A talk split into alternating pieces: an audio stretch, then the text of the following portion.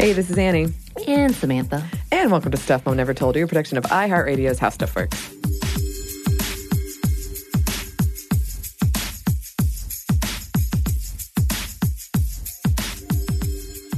Do you know what today is, Samantha? What is today? I don't know. Wait, what? But it's time for another female first. That was really anticlimactic. I was really hoping it was. Of course, it is a big day. that is the biggest day of our month. It's true. It's true. However, I thought there was something else added. Maybe there's going to be cake I involved. actually am not. In, well, you know what? Next time, cake, champagne, we'll do it right. Yes. We'll do it right. Expectations are huge. yes, we're going to build it up every time. But that means we are joined once again by our friend and coworker, Eves. Eves. Hello. Hi. How So, are you doing, Eve? I'm good, but I have a request. If Yes. there is cake next time, can it be cheesecake? Because I'm not a, oh. the hugest fan of other kinds of cake. Oh. So if we can do, if I can be that person and request Oh. the cake that oh. comes. No, that's perfect Can it be because uh, cheesecake? uh, I'm the same way. Okay. And so my birthday is this month, y'all, just so you know, Yes. the heads up. And mm-hmm. since I was 14 years old, because I did not like regular cake, my mm-hmm. birthday cake has always been cheesecake. So every year, ah. Yeah. I missed a couple of years because I couldn't go home. My mom would make me a fancy homemade cheesecake for my birthday. that's so really sweet. I like that. Yes. Yes, we will do cheesecake. Are you in on the cheesecake game too, Annie? Well, I am, but I actually have a very funny story about cheesecake because I once, when I was in middle school, I bought an entire cheesecake from Kroger, and it was a different chocolate flavor Oh, yeah, every yeah. slice. Those- that little, yeah, special tray. Me and my friend ate the entire thing while we were watching the Stargate movie with Kurt Russell and Oh. James Spader, and we got very sick. Yeah. and so I have an association. I just have to get past it. Like every time I have the first bite, it's good. But you know, there's that like Oh. nervousness in my stomach. That's not good. but you are the the winner. You get to make the request. Okay, cool. It will be a cheesecake. I made cheesecake What kind? once. Do you like the toppings or do you like plain cheesecake? I Let's make a pretty good cheesecake, I will say that. Oh, a okay. plain or a strawberry. I don't really get much more interesting than that. yeah. So the reason I fell in love with cheesecake is because I watched my mom make it and I helped her make it. It's like these mini chocolate chips with the the chocolate crust. that That is my uh-huh. all time favorite. And I don't like anything over that. Like I gotta mm-hmm. do some strawberries and all of that, but I don't want to be all fancy with like Heathcliff ribbon bar Right. type of thing. See, that'll make my teeth fall out. yeah, my teeth We are already falling that. out. It's an orphan thing. Oh no. Yes, I know, y'all. Well, You're welcome. Thank you. Cheesecake. I'm glad we have a cheesecake aside. that used to be where my parents in college would be like, "Meet us at the Cheesecake Factory," and I'd be like, "Okay." That's fancy. I know. Super fancy. I That's mean, the like a cheesecake was 50 page nice. book. I know of the, the trying to menu. find That's true. It overwhelms me. It's, too, much. It really is. I agree Right? with you there. We're on the same page. but today we are not talking about just cheesecake. Okay, fine. Fine. We'll return to that topic later. Who did you bring us as our female first of the day? Eve? Ah, well, today's female first is Norma Merrick Sklarek. And she has a lot of firsts to her name, like a lot of them. But one of the biggest ones is that she was, well, she was one of the first black female licensed architects in the US. She wasn't the first one. A lot of places list her as the first, but she probably wasn't the first Yeah. um, in the US. But she was the first black woman to be licensed as an architect in New York and in California. And she was the first black woman to be a member of the American Institute of Architects. And she was the first black woman to be appointed a fellow of the American Institute of Architects. So this one is, um, I guess, a little bit different than previous first, just because she died in 2012. So that wasn't that Right. long ago. I think a lot of the people we covered in the past kind of like stuck to.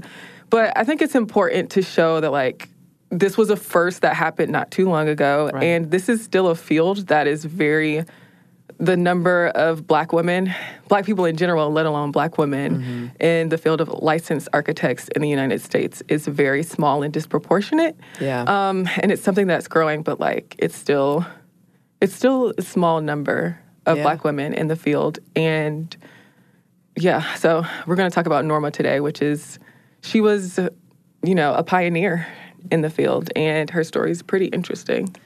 Yeah, um, it, it is pretty telling that um, it's such a recent first. And normally when we do these, I, I get a bunch of bullet points, and I'm like, okay, here's the things that they've done. And this one is three pages long. Yeah. she did a lot Right. of stuff. Yeah. Yeah, so I guess let's get started. Let's get into it. roll it Y'all, y'all ready? Oh, yeah, so ready. Yes. So Norma was born on April 15th, 1928 in Harlem, and her father's name was Walter Merrick. He was a doctor, and her mother was Amy Merrick, and she was a seamstress. And they were both immigrants. They were from Trinidad, and she was their only child. And so she was raised during the Great Depression. Her family moved from Crown Heights in Brooklyn when she was a child, or excuse me, her family moved to Crown Heights in Brooklyn when she was a child. And her father got a medical degree from Howard University. Um, so when she was a child, she was already exhibiting all these signs that like would lead toward architecture.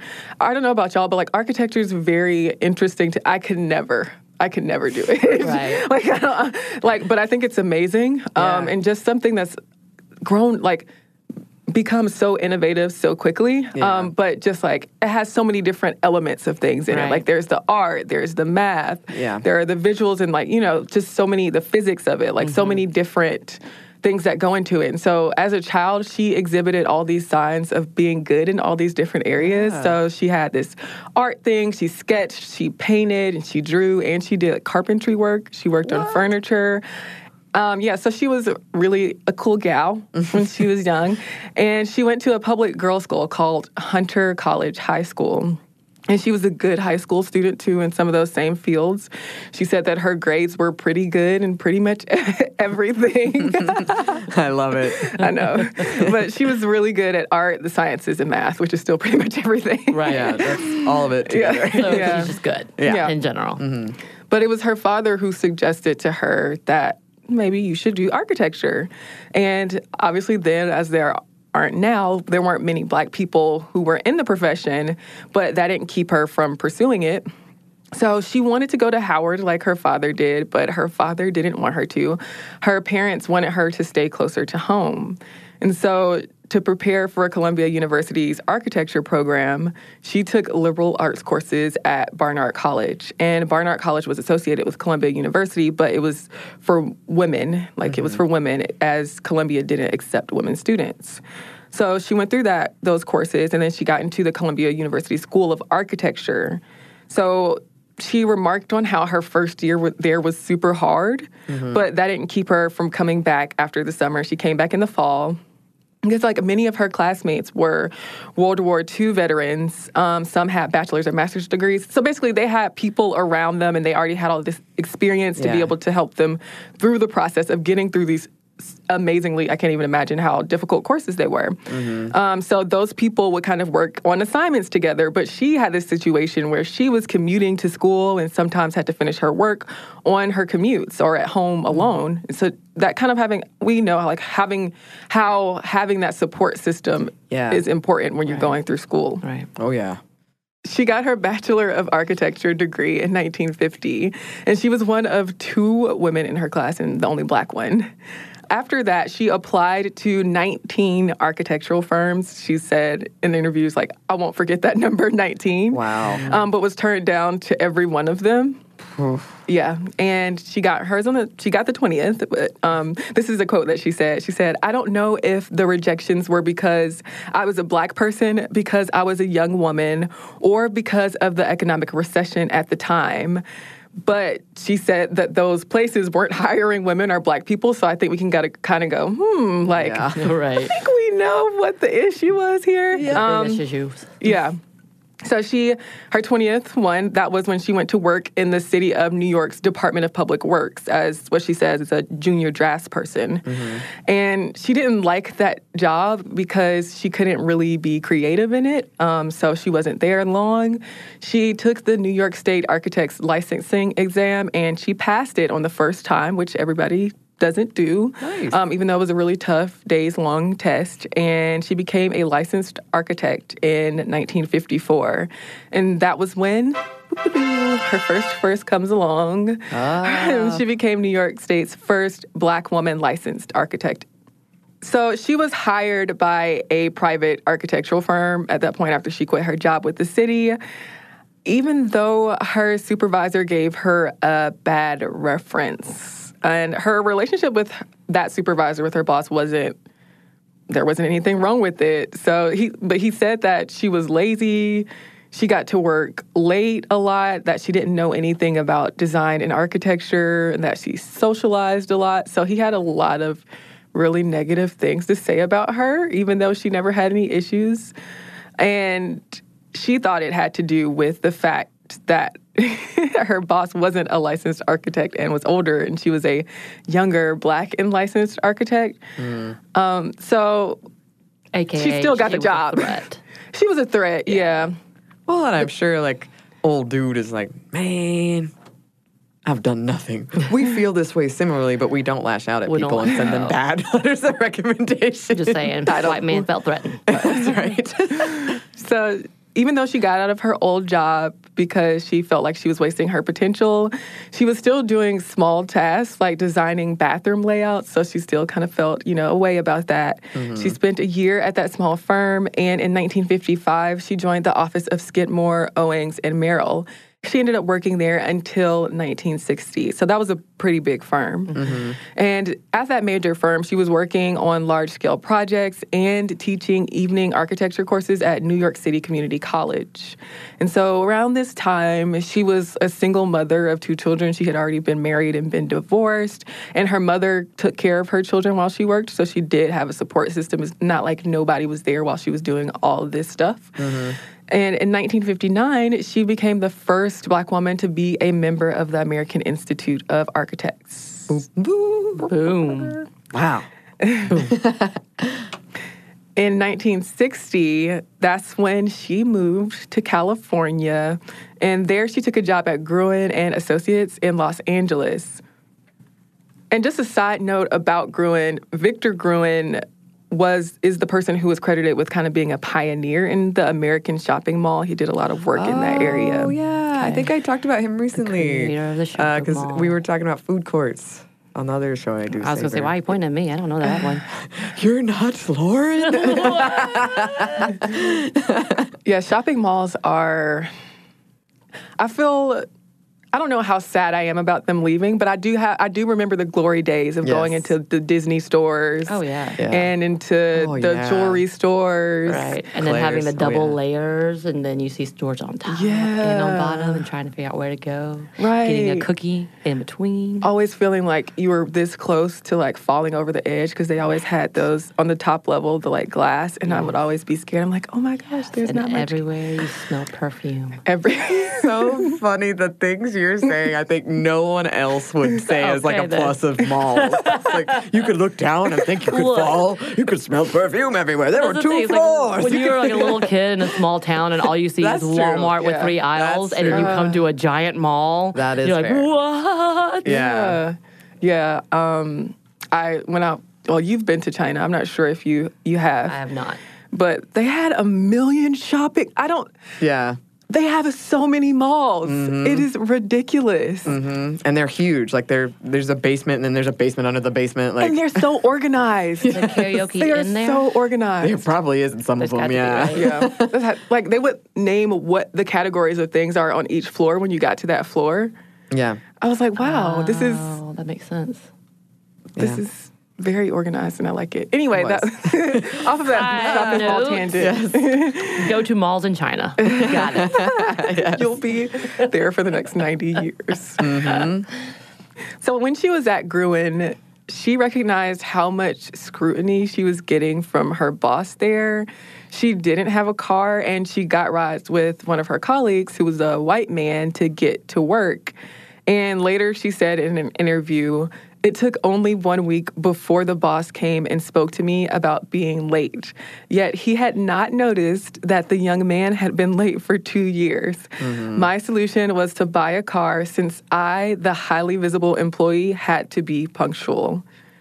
And uh, I think it's funny how she said highly visible employee. I feel like that's definitely skating around saying, "Oh, I was a black woman." Yeah. I was like the only Yep. one. They watch But- me to see my mistakes. Yeah, we we get, we get the subtext there. Uh, she got her architecture license in California in 1962, and so she was the first African American woman to have one in California, and she remained the only one for 20 years. Oh wow. So it's until the 80s? yeah, Wow. yeah. Jeez. Hey. That was a weird noise. We're all about it today. Sorry. Speaking of weird noises, we should pause for an ad break. We'll be right back.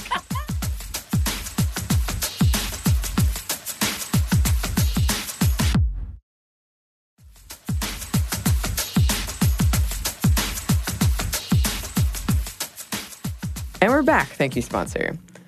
So yeah, she she becomes the first, another first, Another first. black woman architect in California and stayed that way for a very unfortunate Yeah. long Remains time. Remains that way until the 80s. Yeah. Wow. Yeah. And she was at that firm for a while too. After six years at that firm, she became the director of architecture there. And she hired people and oversaw staff and coordinated the technical aspects of some really big projects. And so some of her projects were California Mart, Fox Plaza, Pacific Design Center, San Bernardino City Hall, and the U.S. Embassy in Tokyo. A- And her son said that she thought designing the building was the actual easy part of the job, while the production of it, all the other nuts and bolts that went into it, was the real work of the job. I feel like it's easy to downplay when you're you've worked that hard to get to somewhere and in such a major position. It's easy to downplay and say, ah, Yeah. Right. I just knew what I was. You know, that's the easy part. But yeah, I get how things like that have so many different moving mm-hmm. parts. Yeah. So everybody's job is important. But yeah, mm-hmm. so she got she got to that point, and for a lot of her career, she actually served as a project manager rather than a design architect, which was actually the case with many women architects who were who worked in corporate firms. So she didn't design most of the big projects that she supervised. And Marshall Purnell, who was a former president of the AIA, the American Institute of Architects, told the LA Times that she could design large projects, but that it was unheard of to have an African American female who was registered as an architect. You didn't trot that person out in front of your clients and say, This is the person designing your project. So, Marshall Purnell, who was a former president of the AIA, told the LA Times that she could design large projects, but, quote, it was unheard of to have an African American female who was registered as an architect. You didn't trot that person out in front of your clients and say, this is the person designing your project. She was not allowed to express herself as a designer, but she was capable of doing anything. That's what Marshall Purnell said. Either way, she was a really good project manager and she stayed with Gruen until 1980 and she got she was married several times throughout her life. During the time where she was at Gruen, she married Rolf Sklarek, an associate at Gruen who died in 1984. So he died years after they married. In 1980, here's another first. She became the first black woman appointed to the College of Fellows of the AIA. And she was the first woman in the Los Angeles AIA chapter to be given that honor. Ooh. That same year, she became vice president at the Los Angeles firm Welton Becket Associates. So she was a project director on Terminal 1 at Los Angeles International Airport, which was a $50 million project that she finished before the start of the 1984 Olympics. Oh, nice. Wow. This is another part of her life which I think you two will really appreciate. Yes. Um, she co-founded the women-owned firm Siegel, Sklarek, and Diamond with Margot Siegel and Catherine Diamond, and that was the largest completely women-owned architectural firm in the U.S. at the time. Wow. Yeah, I like that. Yeah, you would. Mm-hmm. Yes. she was the first African American woman to co-own an architectural practice. Wow. Yeah, So many firsts. That was in 1985. yeah. Wow. Yeah. The firm made a bunch of proposals. They made proposals on five projects, and it got all of those commissions. So they worked on the Tarzana Promenade, which was a 90,000 square foot medical and retail center, and a remodeling of the Lawndale Civic Center. And they worked on additions to schools and other institutional buildings. So 1985, this was after her previous husband died. She married Dr. Cornelius Welch. So another marriage in her life. Mm-hmm. And she left Siegel, Sklarek, and Diamond in 1989, even though it was a really, you know, cool thing to do because even though they had these $50 million projects, they couldn't get the large-scale projects that she really wanted. And she missed that kind of challenge and the money that came with those projects, which is mm-hmm. totally understandable. That's fair. Yeah. She became the principal of project management at the Jerde Partnership, which was a firm that was known for its design of public spaces. And while she was there, she helped design and construct the Mall of America in Malls. Minneapolis. More Come malls. back. I've never been to the Mall of America. Have I? Neither have I have not. I've seen the Mary Kate and Ashley short video where they visited. It's the best. Okay, okay. Now I'm just annoyed. You've seen that, but not Anne of Green Gables. I've seen it multiple times. I We're not as sophisticated as you, okay? I'm Yeah. not sophisticated. I'm mm. old. We don't have I'm the also in taste. shock because a lot of the dates are in my lifetime. the Yeah. things that Yeah. she's accomplished, and I'm just like, wow, it took that long Yeah. for her to be awarded and honored as she should have been. Right. That's mm-hmm. crazy. It is. Well, we have a little bit more for you, but first, one more quick break for word from our sponsor.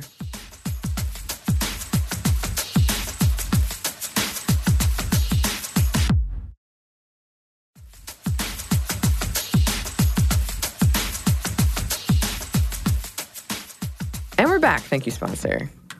So, Mall of America, future destination for Mary Kate and Ashley. Sure. Um, big project is the point, I think. Well, that's why she worked on it for Mary Kate Yes, and she Ashley. knew. did. She Oh, knew. Of course. Obviously. Of course. It was just a wouldn't? big set for their little mini series, The Adventures of Mary Kate and Ashley. Oh, the Do they run Gordons. around and get lost and They do ride the roller shenanigans? coaster. I don't really remember much other than mean, they, I there was a roller coaster. That's all I remember too. It's not like you watch it every day. You're like, wait, gotta Yeah, go well- back to that Mary Kate and Ashley video. I just gotta, I gotta hold on to the old days, Eves. I don't need your judgment of what I gotta do. Oh no, I'm just saying like it's not like we're that fresh. I'm not that fresh up on, it because I imagine it wouldn't be a thing that you go back to every day to oh, watch. sure. oh no, never. Of course not. oh well, maybe you do. No judgment. No judgment here. She retired from that practice in 1992, but you know she had a long, illustrious career, and she also did a ton of other things besides that career. She also taught at the University of California, Los Angeles, and served as a director of the University of Southern California Architects Guild. And she was a member of the Commission of the California State Board of Architectural Examiners. Wow. Yeah, and Quite a mouthful. a whole mouthful. In, in the 1990s, she lectured at Howard University, Columbia University, and other schools. And she held seminars for people who were taking the architecture licensing exam. So she kind of worked as this mentor to other people. She said that she didn't have any mentors and or like role models growing up, but was happy to be one to others, which I feel like is an important thing to Oh. remember. Like lift as you are lifting Right. yourself, I guess that would be a well. huge problem for anybody who's a first. How do you find a mentor Exactly. when you're the one that's paving the way? Yeah, exactly. And to remember, when you once you have, let's teach others to do so. yeah, I'm a Yeah, big believer amazing. of that. hmm I- I guess you have you definitely have to have a lot of resilience to be a person breaking down barriers like that. Oh, Oh, Especially absolutely, in yeah. a field that is dominated even now uh, by pretty much male peoples, male peoples. Male, Male peoples. peoples. Articulate as always. As- That's us. this is me. but that's one of those words. Bye. I love the word peoples because it just automatically makes you sound smarter. Right, does Like it? monies. I feel, like, I feel like I feel like I'm dumb when I say peoples, No. but that's how I say it. No. no. Oh. I feel like We want you to become say a therapy more. session. I'm giving this. I'm getting these like endearing aw looks from you two right now. now it's making me more concerned. Don't worry about it. Don't worry about it. But yeah, I mean that's got to be really hard to come into a field that is still predominantly male based and mm-hmm. male dominated, and trying to lead away and trying to do seminars. That's phenomenal as a black woman just paving her way through. Mm-hmm. Yeah.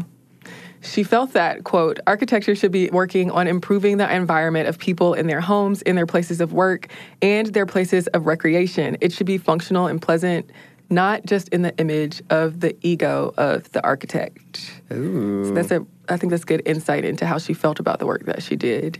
Yeah. Once she retired, I, I like this part.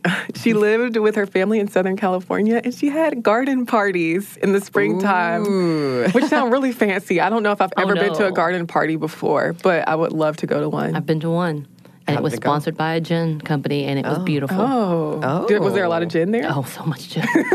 Well, I feel like gin is gin the thing that you drink at garden parties, though. uh, no, you drink like um Is it tea? mint julep type of thing, and that's Oh. more isn't that whiskey and vodka? Yes, and it's stuff. whiskey, yeah. So more on those lines, maybe a little bit of lemonade and mm. teas Yeah. of Yeah. sorts, but that would be what I would think of as a garden party. Mm-hmm. But if it was my garden party, yes, it would have a lot of gin. I think we can make our own rules when it comes to the garden party. I think so. I think there's a lot of like that croquet game. yes. Again, which I can uh, reference to Heathers. I've never No, seen others. don't. Oh, two people. Oh, we're letting Samantha down on the Maybe references find today. friends here. Oh, if you if you keep naming things, we'll eventually, Eventually, get to well, oh, to something. be fair, you guys also had the SpongeBob reference. I was like, what? It's true. Yeah. I will watch Heathers. Eves and I. yes, we Please, have. Let's have a party. Let's have a garden party. Actually, there was a themed party oh. for that at one of the restaurants in Atlanta, and really? they all came dressed up. I don't know what it was for, but it was really cute. They were really cute, all dressed up like that. Yeah, we can we can make it work. Okay, you know? can we please have a We'll beach schedule party? it. Is it? Is there Can I like have friends? the Heather? Is it like this is the sporty Heather? Is it like Spice Girls but with Heathers? No, it's just who's the leader.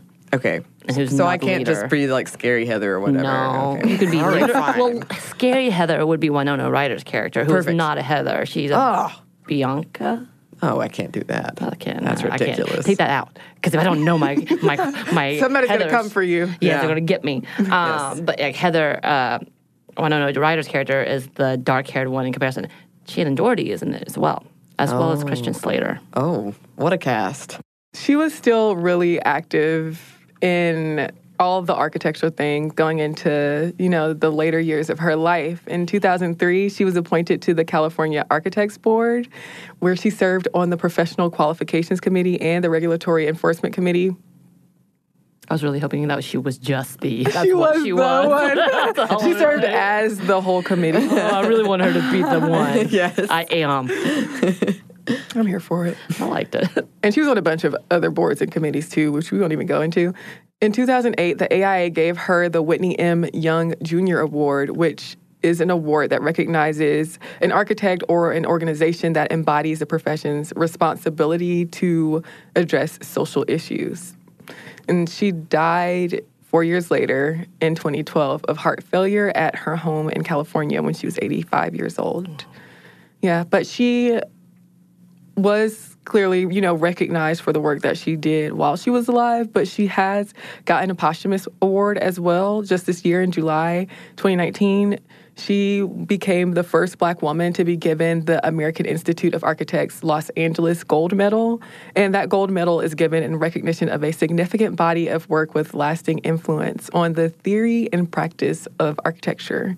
And that's the highest honor that the organization awards. So she's as many people are and have been awarded things posthumously as well. So it's good to know that a person, you know, we talk about giving people their flowers while they're still alive and for them mm-hmm. to be awarded while they're alive, but also important to remember people after they've gone and the work that they've done, especially pioneering it feels like this and kind of opening it up like she acted as a mentor to opening it up to other people who may think that they don't have a place Yeah. in that and feels like this. And i think about this all the time when it comes to you know being a first or being a black woman to pioneer in spaces that a lot of people may c- think of as white spaces but they aren't are, are male spaces. White spaces are spaces for men uh, and not having a kind of path or not seeing a path or a way forward for you because you can't see yourself in that organization. But there are you know they're there you know they're Yeah. there there and i think having you know being able to look back at a legacy like hers and being able to continuously honor her legacy is important when it comes to remembering that we can continue forward on the path that she created. There can be more black women architects in the field. They can you can be licensed, you know, you can fail and you can apply somewhere 19 times and the 20th Yeah. one will be the one that you get. So I think that's why I think it's important to look back at a legacy like hers. Right. That's very well put, Eves. Thank you. Yeah, I agree. I think we talk about on the show a lot the power of seeing yourself somewhere and mm-hmm. how much that can impact you, especially when you're young, like when you're a child, and you don't. If you don't see anybody that looks like you, then you kind of think, well, that must not be for me. Yeah. Right. So I'm glad that we have people like this. We have our female first that are Yes. Being Norma. examples and being mentors. Oh, yeah. And on Female First, I wanted to shout out a couple of other people because I know I mentioned in the beginning that she was not the, the 1st Uh-huh. licensed uh, black female architect in the U.S. So the first black architect, period, to become a member of the AIA was Paul Revere Williams in 1923. And before Norma, there were Beverly Lorraine Green and Georgia Louise Harris Brown. And they were also thought to be licensed as architects in 1942 and 1949, respectively, and both of them were registered in Illinois.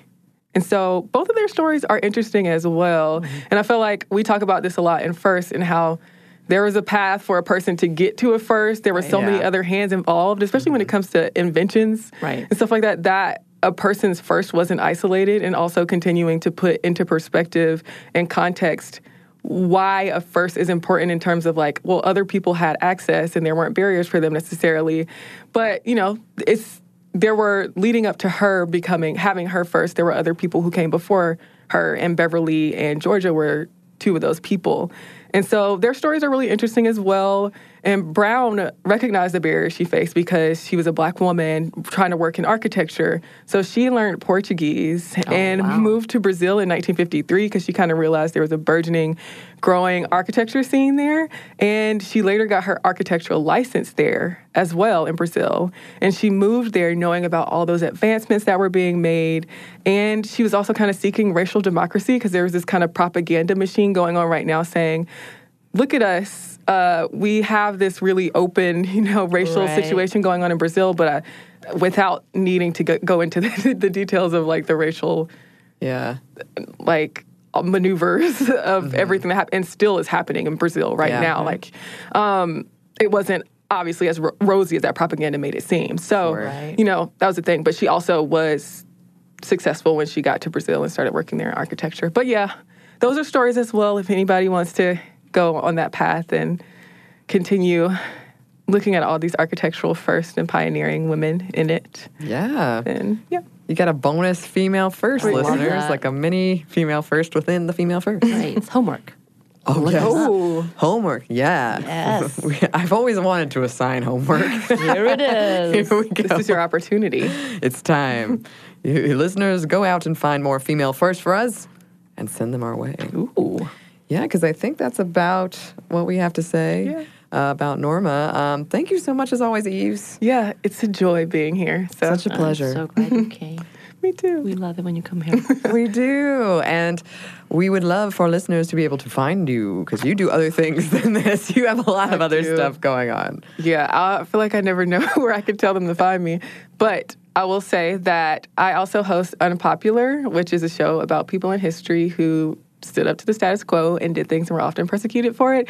You can find Unpopular in all the social media things like the Facebook, the Twitter, and the Instagram. And the Instagram. Instagram. And you can listen to the show on all of the also things where you listen to podcasts, wherever you're listening to this one right now.